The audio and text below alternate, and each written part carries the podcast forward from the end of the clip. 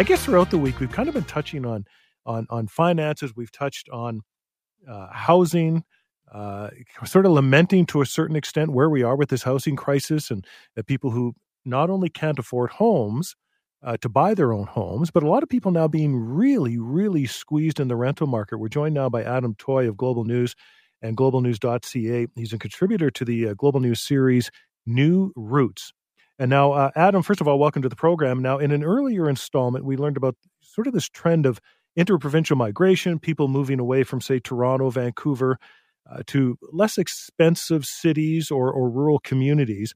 In your story, you're focusing to a certain extent on on, uh, on the city of Calgary, Alberta, and and more specifically, maybe the rental market. What did you find there? Well, I found that um, a lot of people are moving to Calgary. I mean, it's it's no surprise. Calgary is the fourth largest city in the country. It's right next to the mountains, so if you ever want to go for a, a, high, a nice hike out there, and it's it's it's very easy to access, and has for many years uh, celebrated its quality of life. So it's no surprise that a lot of folks want to move to to Calgary. But in the past four years, 100,000 people have moved into the city, both from out of the country and uh, within the country. And then also, uh, the city of Calgary itself expects another 110,000 uh, people to move in, uh, like I said, in the next four years. And that is really putting the pinch on people who are currently living in Calgary of all ages. Uh, I featured a 28 year old theater professional very early on in her life, uh, was renting with the eye to buy in the near future, and that has those plans have been put on hold now because she's was facing a rent increase, had to move out, and uh, yeah, it was, just a, it's a really challenging situation for a lot of renters in the city. And you know, uh, reading your story and and and learning a little bit about this couple, they would seem like you know prime candidates in any city. If somebody had a property for rent, young professional couple, no kids, I think they I think they have a cat. Uh, you would think mm-hmm. there'd be lots of opportunities, but it's so it, it's just so tight that that's not necessarily the case anymore. Yeah, you're absolutely right. Uh, she's she works in theater. Her her law partner works in finance. Like you said, no kids. They had a pet cat. Um, and have been in this relationship for a long time and have been renting for, uh, uh, they have a clean rental record as well. But uh, what Millie uh, was her name, she told me that, you know, she would, group showings have become uh, uh, pretty regular now in the city.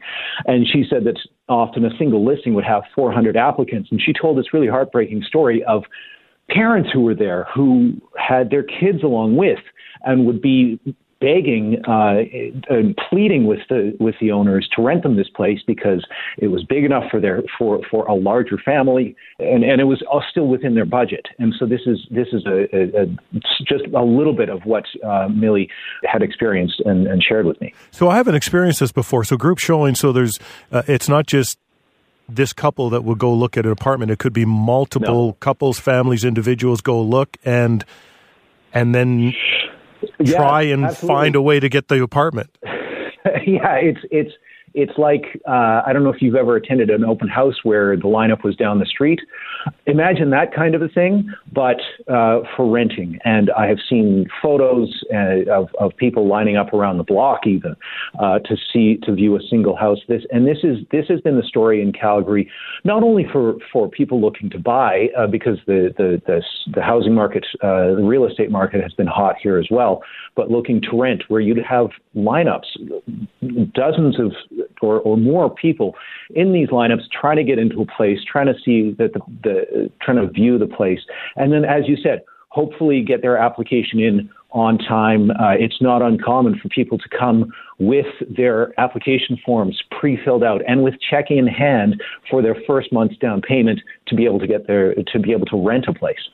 And the picture you're painting kind of it kind of speaks to everything we're learning about the housing and rental market right across the country. We talked to the housing minister this week about the crisis, and he's new in his job trying to figure that out. We talked to uh, critics of some of the current federal uh, and even some provincial policies when it comes to trying to alleviate uh, the housing crisis across the country, uh, because you know, and what puts a couple like the one that you spotlight in your in your story in this position is because at the same time that the rental market is heating up, so is the housing market, and so uh, you know, people are renting, and then those apartments are getting sold out from under them, and they're just kind of spit out into this system, uh, saying, okay, now what do we do? Yeah, absolutely. I mean, if if you're a private, uh, say, a private landlord, and you have someone coming up to you and offering you, which is not an uncommon thing in Calgary, uh, offering you. Uh, market price or above market price and say you bought a decade ago, uh, that's uh, that's a calculus that for some is easy to make. Um, Millie was one of those uh, situations where her where her unit was sold out from under her her landlord gave her the proper amount of, of notice, which was you know uh, fortunate, but it still uh, then forced uh, Millie didn't she didn't want to stick her and her, her partner didn't want to stick around to find out whether or not the new owner would be would be renting out. But yes, you're you're right. The uh, the real estate market has it's skyrocketed in in in the city. Uh, let's see, the, the latest CREB report, uh, Calgary Real Estate Board uh, is CREB, um, showed home sales uh, were up 18% higher than last year, and uh, the and part of that is is people moving into Calgary, looking at home prices, say from a Vancouver or a Toronto, where uh, it, you're going to drop a million dollars to buy a house. A house in Calgary, median house price in Calgary for a single detached white picket fence type of a, a house is in the seven hundred thousand dollar range. So again, it's it. A lot of people are just looking at the numbers and trying to figure out, trying to find out the best place where they can have the best quality of life.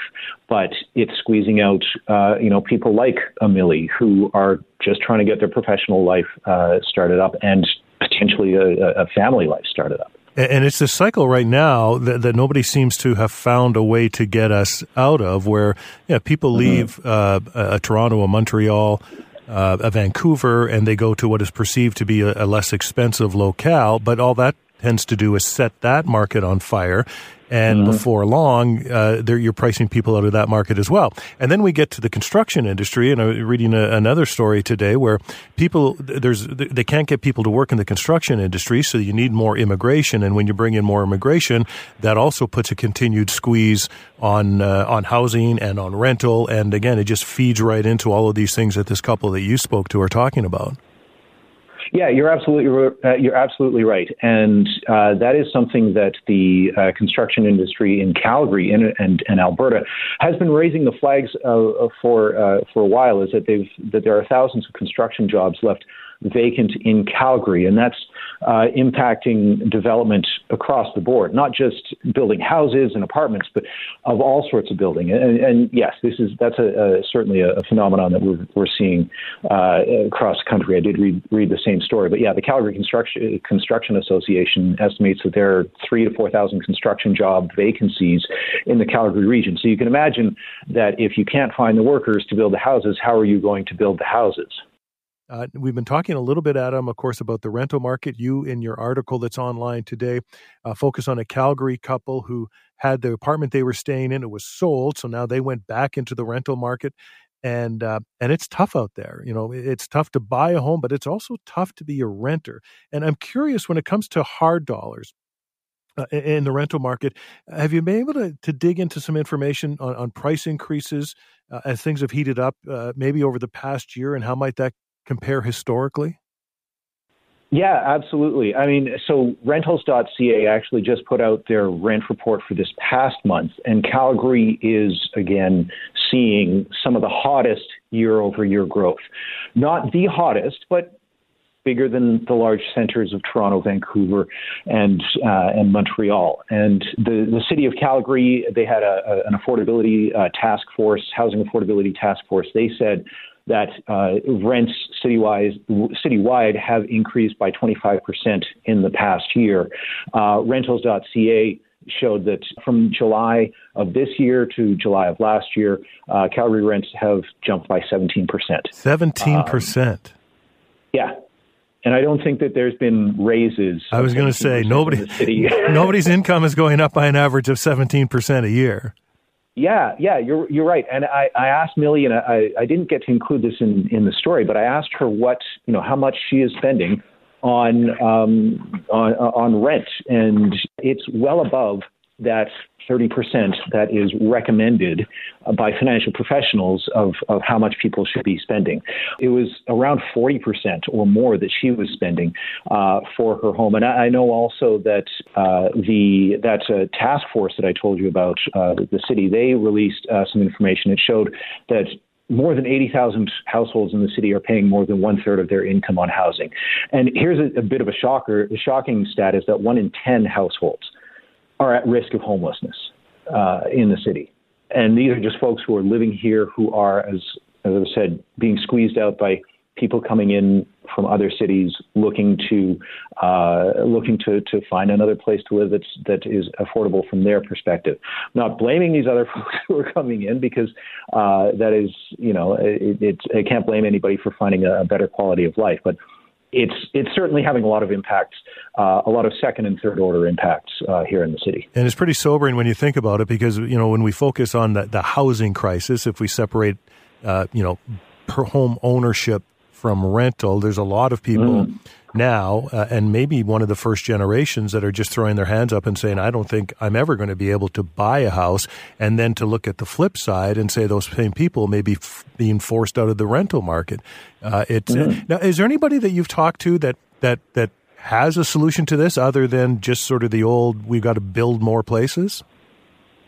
Uh, yeah, build more houses, get more units to to to to address the demand. That is certainly a popular one. Uh, the city of Calgary, uh, through those task force recommendations, um, some of the things that were recommended were to allow for um, just a, a single land use code for all residential that would be streamlining that building process. Um, uh, also, uh, I was speaking with a, a Calgary councillor, uh, Courtney Walcott, and he said that he would like to see more purpose built rentals and affordable rentals built mm-hmm. because he sees that as a backstop. Because if you have a lot of people falling out of the housing market, falling out of the rental market, uh, this is able to provide, you know, uh, address that demand. And he, he, he said something interesting is that uh, purpose-built rentals is a housing style that doesn't uh, it isn't affected by the ebbs and flows of the economy, which is something that a, a, a realtor told me was that Calgary previously, the housing market changed with oil prices, but now this is a different beast, a different phenomenon. So uh, the councillor, uh, the city councillor, said that affordable rental is that backstop that's required for the entire economy to not lose housing as a basic need. Um, in terms of other solutions, I mean, there, there's all sorts of policy solutions that could happen. Uh, something else that I, I, didn't really get to look too far into was co-op housing, cooperative housing. Right. Uh, but that's that's a that's a whole other host of challenges because uh, they need funding in order to build the houses and uh, uh, trying to secure that funding in this current policy landscape and in, in the current uh, building landscape is is is a real challenge, uh, a real challenge to do. And a lot of the housing co-ops and that were put together in the 70s and the 80s, they're facing end of life issues. So they also need to, to, to do that. Yeah, it's it's a real uh, a real sticky wicket for, for all concerned. We've we certainly heard that the, the co-op uh, housing uh, floated before as a possible solution, but it currently makes up such a tiny uh, a tiny yes. percentage of what's out there that it, it certainly seems like maybe more of a longer term solution, but something that might not help pull us out of what we're into right now. Adam, it's it's a fascinating uh, topic. It's quite a sobering topic for a lot of people, and we do appreciate you uh, sharing your reporting with us tonight. Thanks for coming on. Thanks for having me, Syd. Ben is off until Monday. My name is Syd Smith. Our thanks once again to Gurdeep Pandher of the Yukon, who joined us just before the news at the bottom of the hour. What a ray of sunshine, even though he's uh, in the pitch dark in uh, the wilds of northern Ontario as we speak. And it, it took a little bit of time to get him online, uh, but we were able to get uh, connected, and we're thrilled that we were able to do so. He's on a uh, if you if you missed it, he's on a bit of a tour of northern Ontario. He kind of seems to do that periodically. Uh, he's seen much of Canada. Uh, on this trip, he just took a dip in Lake Superior, so he's swum in all of our oceans and all of our uh, Great Lakes in the country. As he's kind of ticking things off of his personal bucket list as he goes. And as he goes, I've seen some of the uh, the stories and the videos and some of the some of the larger cities and also a lot of the smaller communities where he goes, and he's just doing what he does. He's grabbing thirty or forty or hundred people and going to a park and and uh, and and making everybody happy and showing them all the different dances that he knows and i'm sure they're showing them some and as he says he likes to kind of have the cross cultural aspect kind of blend everything together. So, our thanks to uh, Gurdeep for joining us. Uh, we mentioned earlier in the week, we are talking about electric vehicles. There was a story that kind of crossed our desk and kind of piqued our interest. It was a, a family from Manitoba, and they had a, an electric uh, pickup truck. Quite expensive. I think they paid well over hundred thousand dollars for it. A beautiful truck by the by the looks of it. And they were driving on a family vacation. They ended up, I believe, it was in Wisconsin. It was in the United States and they charged it one place, everything went fine. Then they went to another one, and the charger didn't work, or they were getting error codes. They went to another one and they tried that, it didn't work. So the end of the story was essentially they said, you know, this obviously doesn't work for our family vacation. They ditched their brand new truck, rented a gas powered vehicle, and finished their family vacation. Now, that's anecdotal. And I think over the course of our lifetimes, uh, we've driven up to gas pumps that are out of order or that they may be out of gas. It's very rare, but it certainly does happen. I know it's happened to me.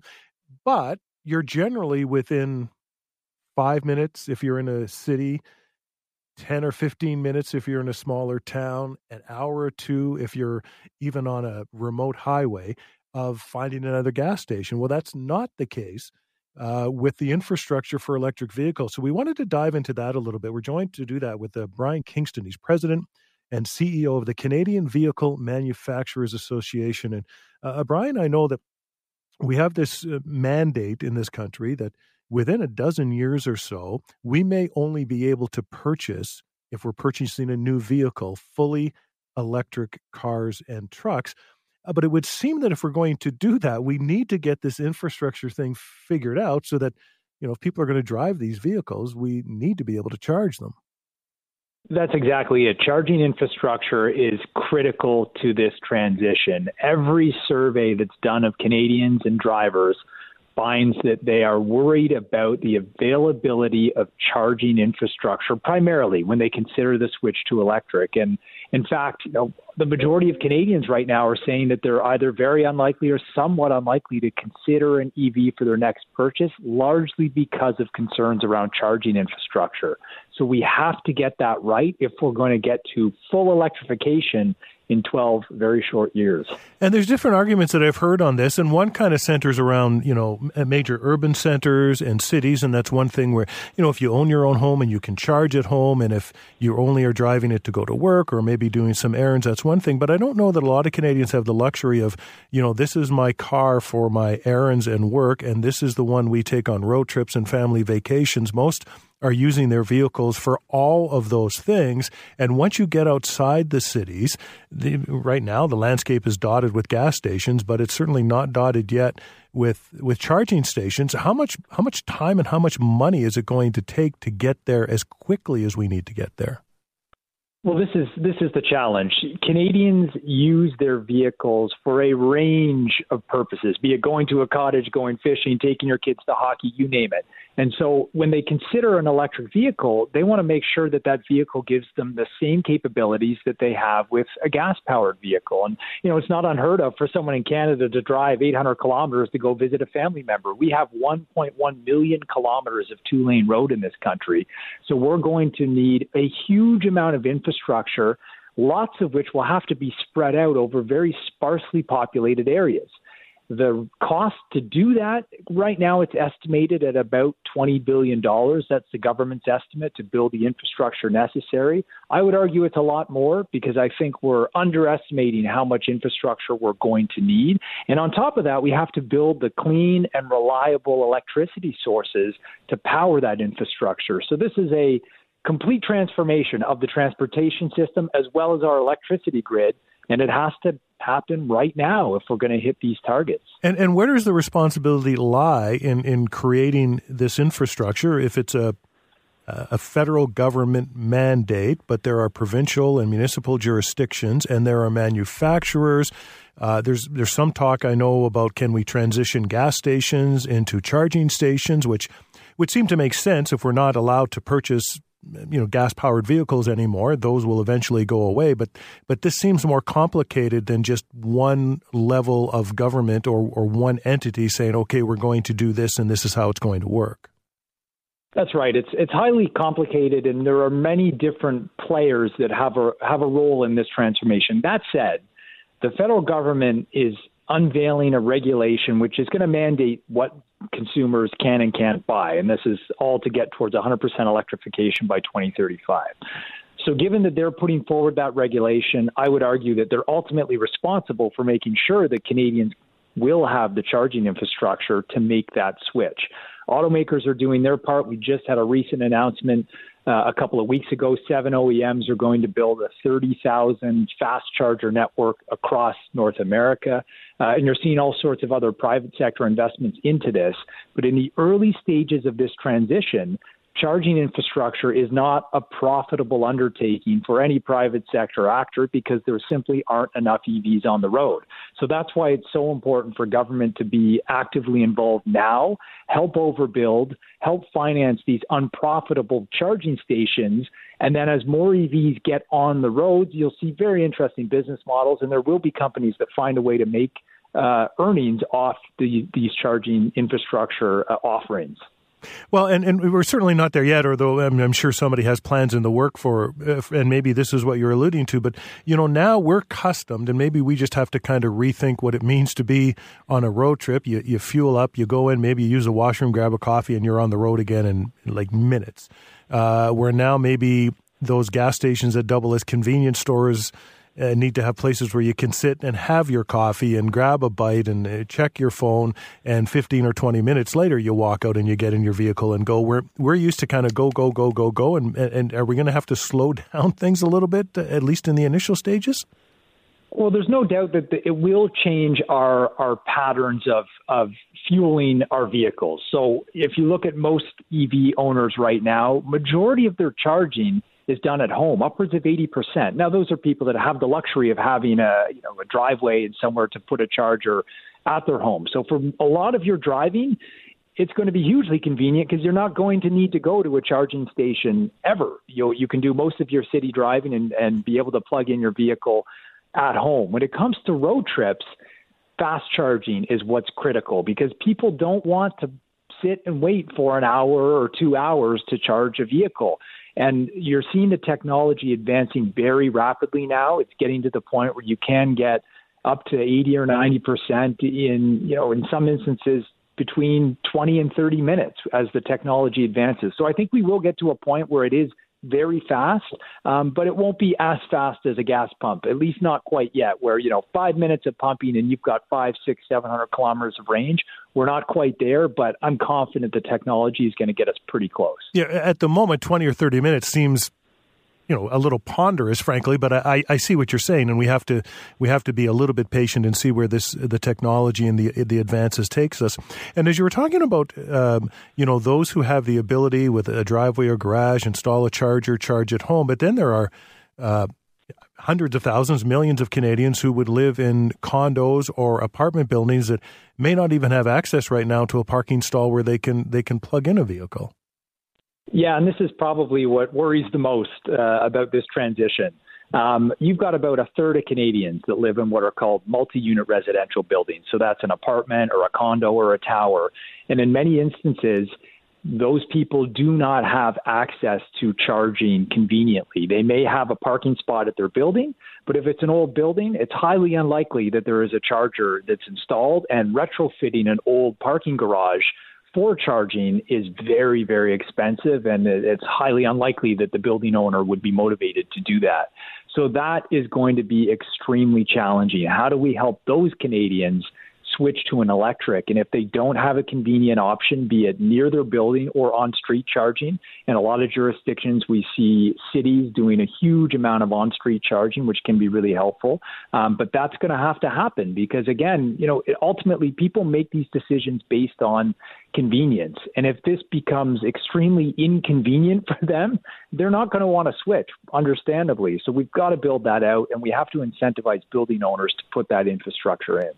I think we're all well aware that we're on the road to electrification when it comes to the vehicles that we drive. There's a uh, a push to have only new all new vehicles, excuse me, within a dozen years be electric vehicles. There are still may be some exceptions for, for certain classes of vehicles. And a lot would depend on the infrastructure that we can build by the time we get there. Uh, and so, uh, Brian, you know, we're talking about the need for, when we're talking about infrastructure, we're talking about the need for people to be able to charge the vehicles so they can use them the way they're intended to be used. Are, are we on the road to actually uh, getting that in place quickly, or are we dragging our feet on this? I'm concerned that we're not moving with enough urgency. And just to give you a sense of, of what we're talking about in terms of what needs to be built out, these are government estimates, but we're going to need about 200,000 public chargers by 2030 and 450,000 by 2035. I'd argue those estimates are too low, but let's say that's correct. Mm-hmm. As it stands right now, we've got about 18,000 public chargers, and over the past year, we've built 6,000 new ones. So if you consider that pace of build out, we are nowhere close to getting to the 200,000 target in seven short years. So I think we got to be moving a lot quicker. You know, you should be able to look out any window anywhere in Canada and see someone either fixing or upgrading the grid or installing a charger somewhere. That's what it's going to take because we, you know, if we're going to hit these targets, this means 12 and a half million EVs on the road in 12 years. Are there any provinces right now that you would point to and say, you know, they're doing a better job maybe than the average in this country?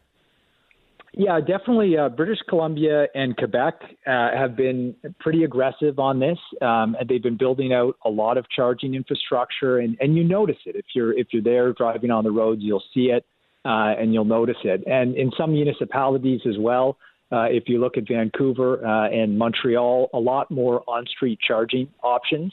Um, so there are jurisdictions that, that are taking this quite seriously, and they've been putting a lot of investment into it. But even in Quebec, the most recent assessment um, of their charging needs suggests that they're going to need eight times more than what they already have if they're going to hit their target. So, you know, it's a good start, but again, this is a fundamental transformation of the of the transportation system, and it's going to require a lot more than what we're currently planning for. And, and outside of Canada, is there is there any other country or jurisdiction that that you would look to and say maybe we could take a few pointers from them?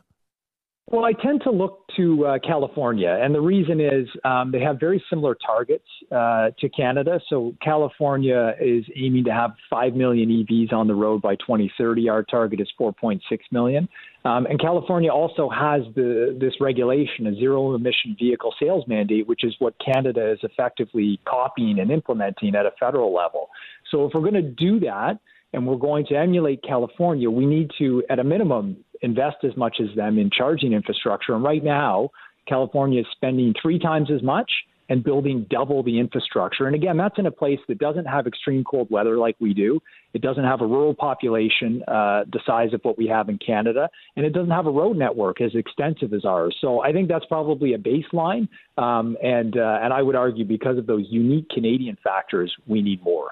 Well, and the cold weather is the other thing. Infrastructure and cold weather are two things that come up when people start talking about why they might be a little bit hesitant in moving towards electric vehicles. Are they intertwined at all? Do you need more charging the colder it gets? Is there, is there less?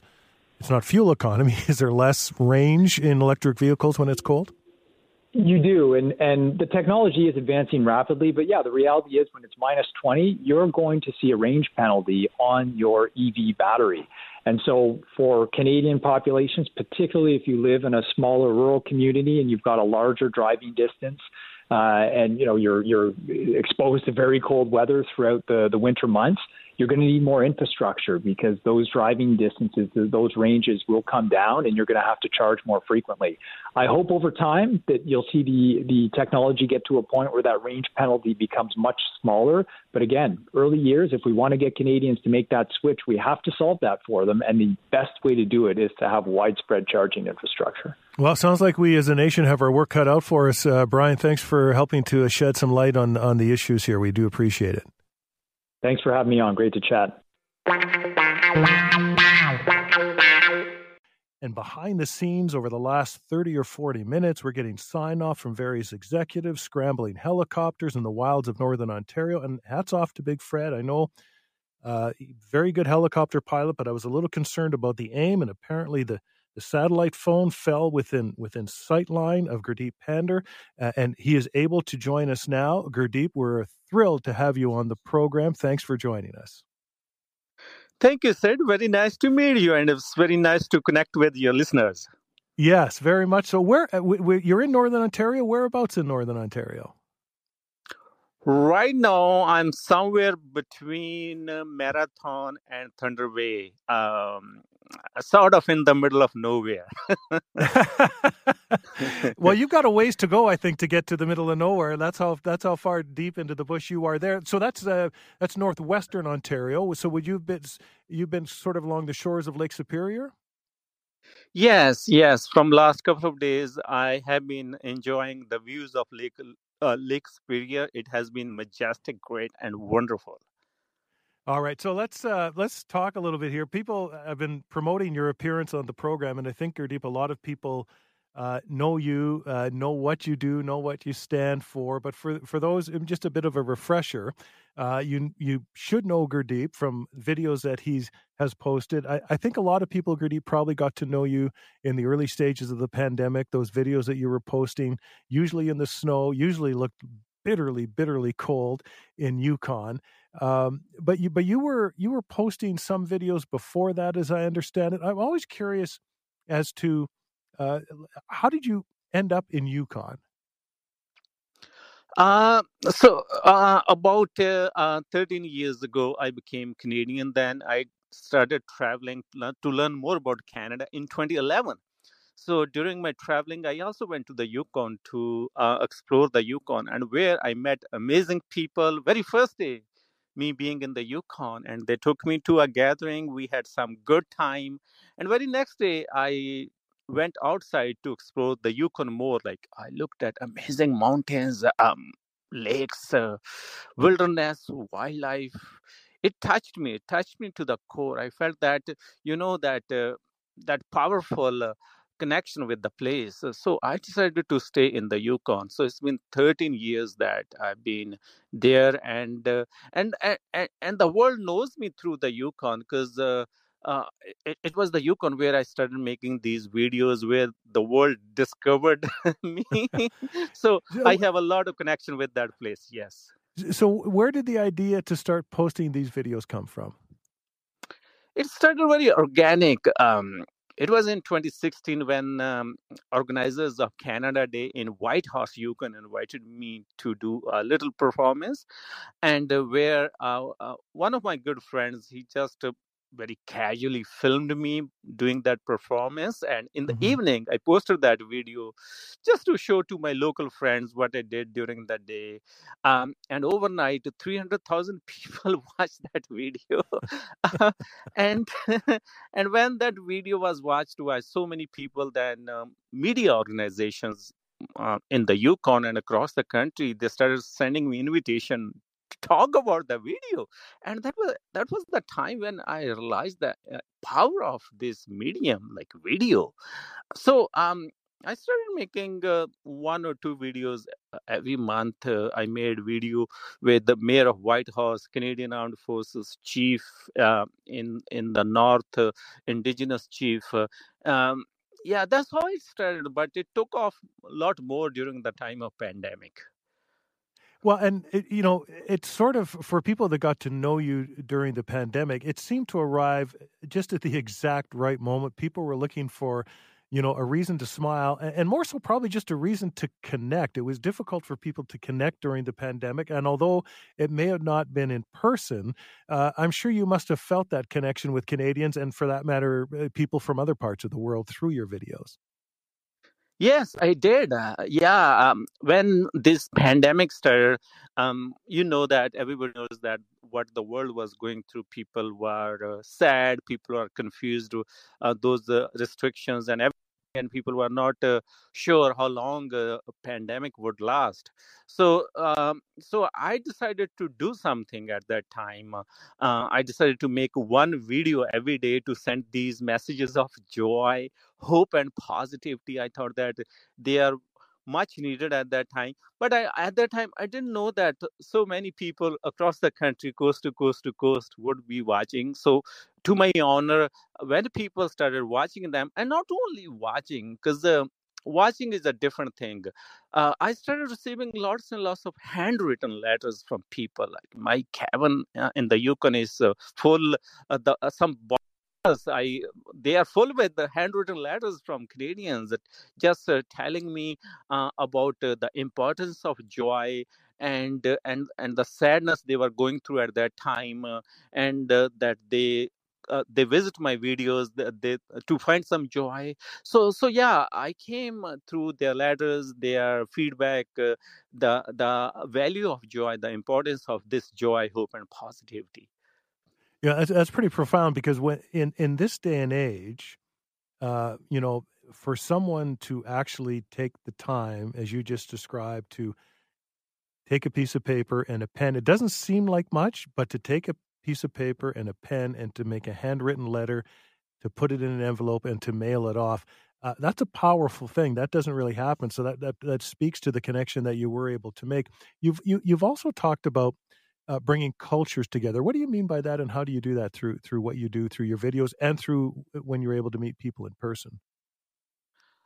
Yes, uh, uh I like to make cross cultural collaborations where I combine uh, um, the arts of different cultures through dance or music, where people from uh, uh, various diverse cultures they play music together and we blend them and uh, i put them into my music and I, I do it for, for a purpose just to remind people that that we belong to one world uh, to preach humanity to remind them uh, we all know that uh, uh especially you folks work in news you folks know a lot more that um, sometimes in our world things happen which end up dividing our society or country. Um, by bringing uh, uh, those cross-cultural collaborations, um, I would like I, I usually uh, remind people that uh, despite everything is going but still we have this uh, vital very important human to human connection and please don't forget it. Um, and and i'm so glad that people respond very positively to those efforts and they appreciate them. They they tell their friends uh, and uh, so that's the whole purpose uh, like uh, creating appreciation for people from different walks of life from different cultures and also bringing them into one fabric joined by Gurdeep Pandher of the Yukon. He is joining us from, uh, as Gurdeep, as you described it, kind of the middle of nowhere, some between somewhere between Marathon and Thunder Bay, Ontario, which is, uh, if I recall, that's kind of big time uh, transport truck uh, goods and services route through those highways. So I'm sure it's pretty busy there. Uh, hopefully, it's not too noisy where you're staying tonight. Uh, and did I read? Did you take a swim in Lake Superior this week? Yes, I did, and it was so awesome. Uh, it was one of my goals to swim in um, Canada's three oceans and all four Great Lakes. And by swimming in uh, Lake Superior, I completed my goal. That is something that most Canadians will never do, but it certainly sounds like uh, something that should be on everybody's bucket list. It sounds fun. Now, first of all, now I guess if you're going to swim in Lake Superior, it's probably this is probably about the best time of year to do it, but I'm thinking it might still be a little chilly. Yes, it's a little chilly, but it was very, very refreshing. And and the environment, the nature, the birds were flying. the The color of the lake was very, very blue and uh, and a little bit red, reddish because it was sun uh, sunset. Um, the water it was so welcoming I, I was reading on my social media, people were saying "burr cold." maybe, maybe I live in the Yukon where I, I often see minus forty five, and and I'm yeah. I, am climatized now. yeah, you can just say, "Yeah, eh, trust me, people. I'm used to cold. this this is like a warm bath swimming in Lake Superior." Any preferences for the Great Lakes? Like whereabouts did you like? What locale or what parts of the country you were in when you took a dip in Ontario or Michigan? That was close to uh, Pancake uh, uh, Provincial Park. Um, it's a beautiful area. Um, I would say that about an hour drive from uh, Sault Ste. Marie towards Thunder Bay. Mm-hmm. Um, mm-hmm. and, and, that whole stretch, I would say that uh, from Sault Ste. Marie to Thunder Bay is beautiful. There are so many other places too, such as uh, Katherine Cove. Um, they call it Mothers Old Ladies Bay. Uh, they have very, very different, unique names, and there are many other beaches too on the way. Um, um, this morning, I stopped at a beach in uh, Marathon. It was amazing and gorgeous. Locals told me that not many people come there, um, and uh, and people were kayaking, canoeing. Uh, uh, they were having great uh, outdoor time, and and also through my videos. Apart from spreading messages of joy, hope, and positivity, apart from those uh, cross cultural collaborations, I also promote outdoor activities. Just being outdoor is so good for happiness, positivity, and just being wonderful. Uh, now, I, am going to embarrass myself here because I'm probably going to get this wrong, but a lot of smaller communities in Canada have little or big statues or symbols as you're you're coming into town. Is Marathon a Canada goose? Am I getting that right? Did you see a, a big statue of a Canada goose around Marathon somewhere? No, uh, I have seen it in in Wawa. Yeah, yeah, in Wawa. Wawa yeah, yes, there we go. I'm sorry, I got my Northwestern Ontario communities mixed up. You are correct, sir. Yes, Wawa. um, yes, so, Wawa is is is a wonderful community of about three thousand people, and uh, and uh, it's uh, a place where not you find just one, two statues.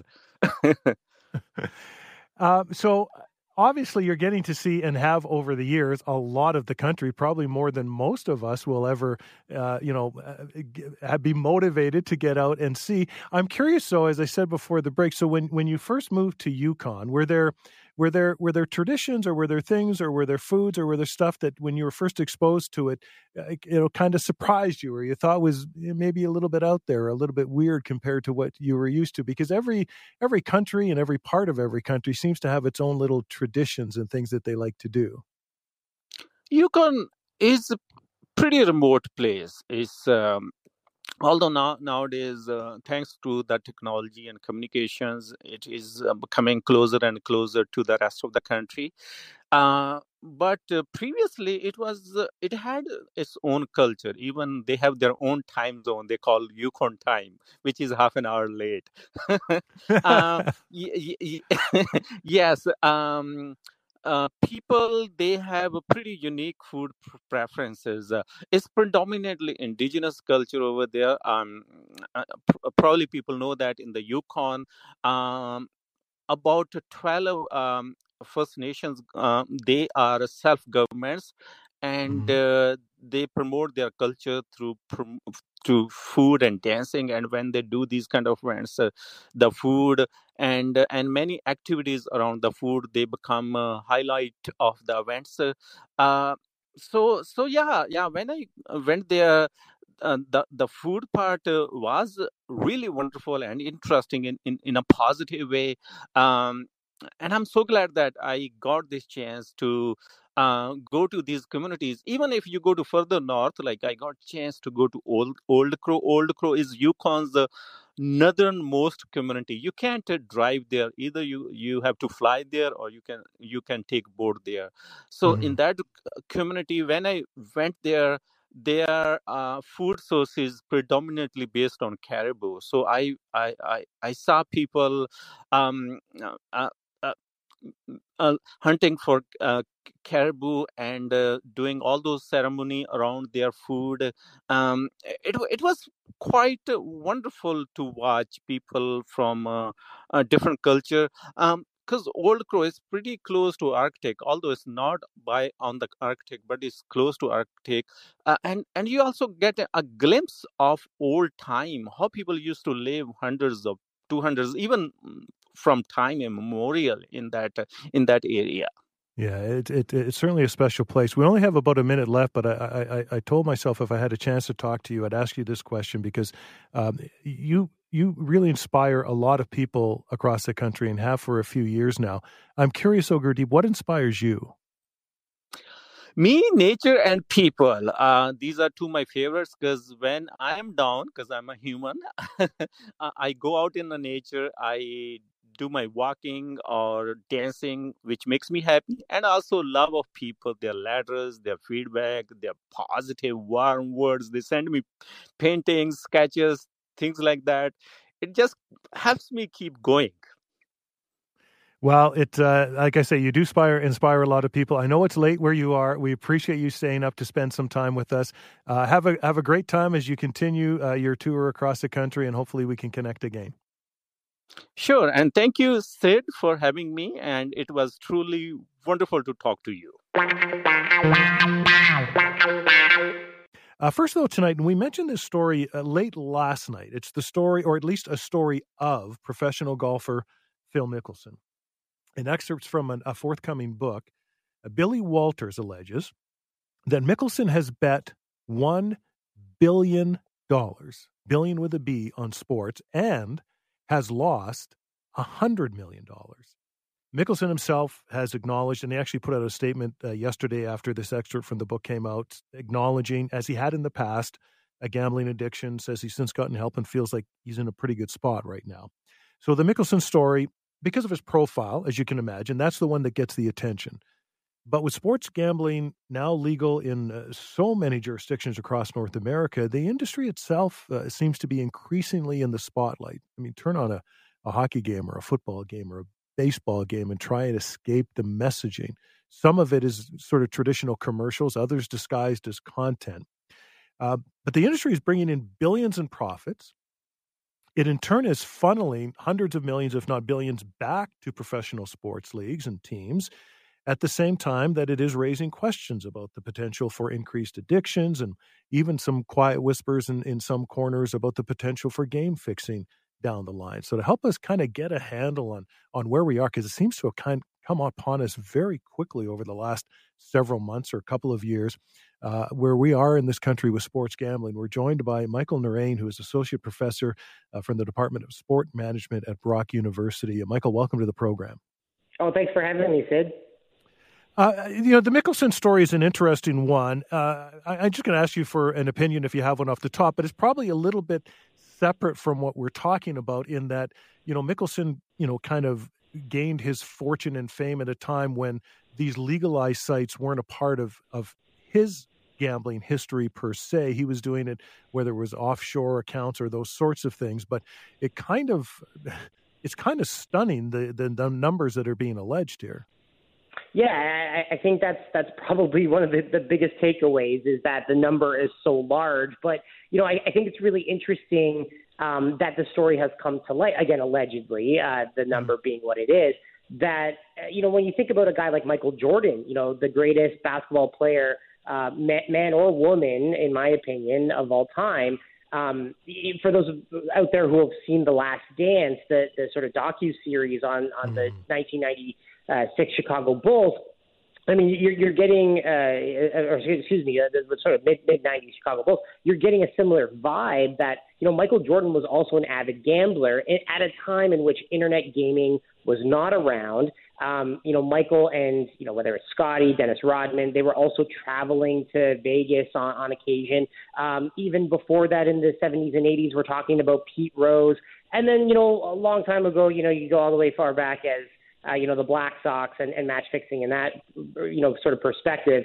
I think at the end of the day, professional athletes are also not immune from, uh, you know, wanting to gamble. Those who have the predisposition or they develop the, you know, the hedonic or utilitarian motivation to gamble. In, in most cases, for professional athletes, it tends to be hedonic. They're trying to glean additional value out of uh, you know their downtime. Um, and so for a guy like Michael Jordan, has no problem saying, "Hey, you know what? I'm, I bet you I can make this shot from you know 35 feet." And for a guy like Phil Mickelson, you know, golf and gambling kind of go hand in hand. I'm not surprised that Phil um, would say, "Hey, look, I'm going to gamble on myself, but I'm also going to gamble on other events like, you know, allegedly the Ryder Cup." So um, that that's kind of the key takeaway off the top is that professional athletes are also not immune uh, to sports gambling harms and addiction.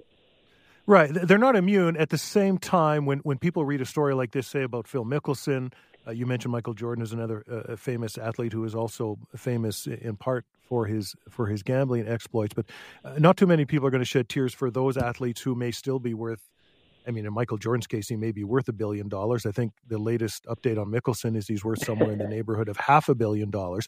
Uh, but we'll we'll get into some of the harm. Like you know, we're talking now with with the proliferation of legal gambling of people who simply can't afford the hundred dollar bet they're placing on this baseball game today, but they but they can't help themselves from doing it. So, but I wanted to start like how how did we get here? For for years and years and years, uh, with uh, governments uh, were all in agreement that gambling was a no no. We we weren't going to go down that road, and then there were some different jurisdictions. There were different court cases and challenging.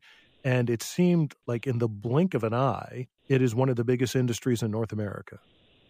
Yeah, I'll, I'll try to distill it as quickly as I can and as thoroughly as I can. I, I think what, one of the key preface points I do, I do need to make, though, is you know, here in North America, we've kind of been in this insular bubble that you kind of mentioned, Syd, where, you know, we want to prevent match fixing. We want to prevent organized uh, crime from getting involved. And so, you know, we'll kind of keep it uh, a, a criminal activity. I'll come back to that in, in, in a moment. Whereas other jurisdictions like England, Australia, even East Asia, China, um, to you know, some, some of those jurisdictions had been, you know, maturing as legal, responsible game uh, gambling um, jurisdictions for some time. Um, you know, for a long period, we'll, hit, we'll, fast forward, we'll hit the skip intro button on Netflix here. If, if we get to the 1980s, uh, you know, the, the Canadian Criminal Code was amended to allow sports gambling in Canada. However, it had to be legislated at a provincial or territorial level, and it had to be parlay betting. So that means you had to bet on at least two activities to happen and occur in order for you to win. Now, part of the reason for that, the thinking was, well, it, would prevent match fixing because if you if you know someone says I'm going to throw the game, okay, well that's one game. It's harder to throw two or more games. Um, You know, there's a lot more uh, you know uh, chefs in the kitchen, if you know what I mean. Now, all this to say, it was crown regulated. You know, BCLC has their book. Alberta's got their stuff. Here in Ontario, we had Proline, and, and you know, of, of course, many of the listeners know that these things still exist. The challenge was the third party operators. The, I'm going to mention some names, not because I've got any particular uh, affinity for them, but because these are the, the, the ones that are spending millions of dollars in their, their uh, ad, re, uh, ad spend, excuse me, to acquire customers. They're the FanDuels of the world, the points right. bet, the DraftKings. And so as those operators were becoming more popular, particularly in the United States, we'll say, we'll keep this a Canadian story, but as the operators were becoming more prominent in the U.S., and then the court cases in the U.S. were starting to, uh, you know, be overturned and things were starting to deregulate in the U.S. at a state by state level, there was also a movement here in Canada to say, look, we're losing out on this revenue. Like, you know, folks from BC could drive to Washington State, they could drive to Oregon, they could drive to even Colorado um, and, and you know, or even fly to Vegas and do some sort of you know uh, gambling tourism.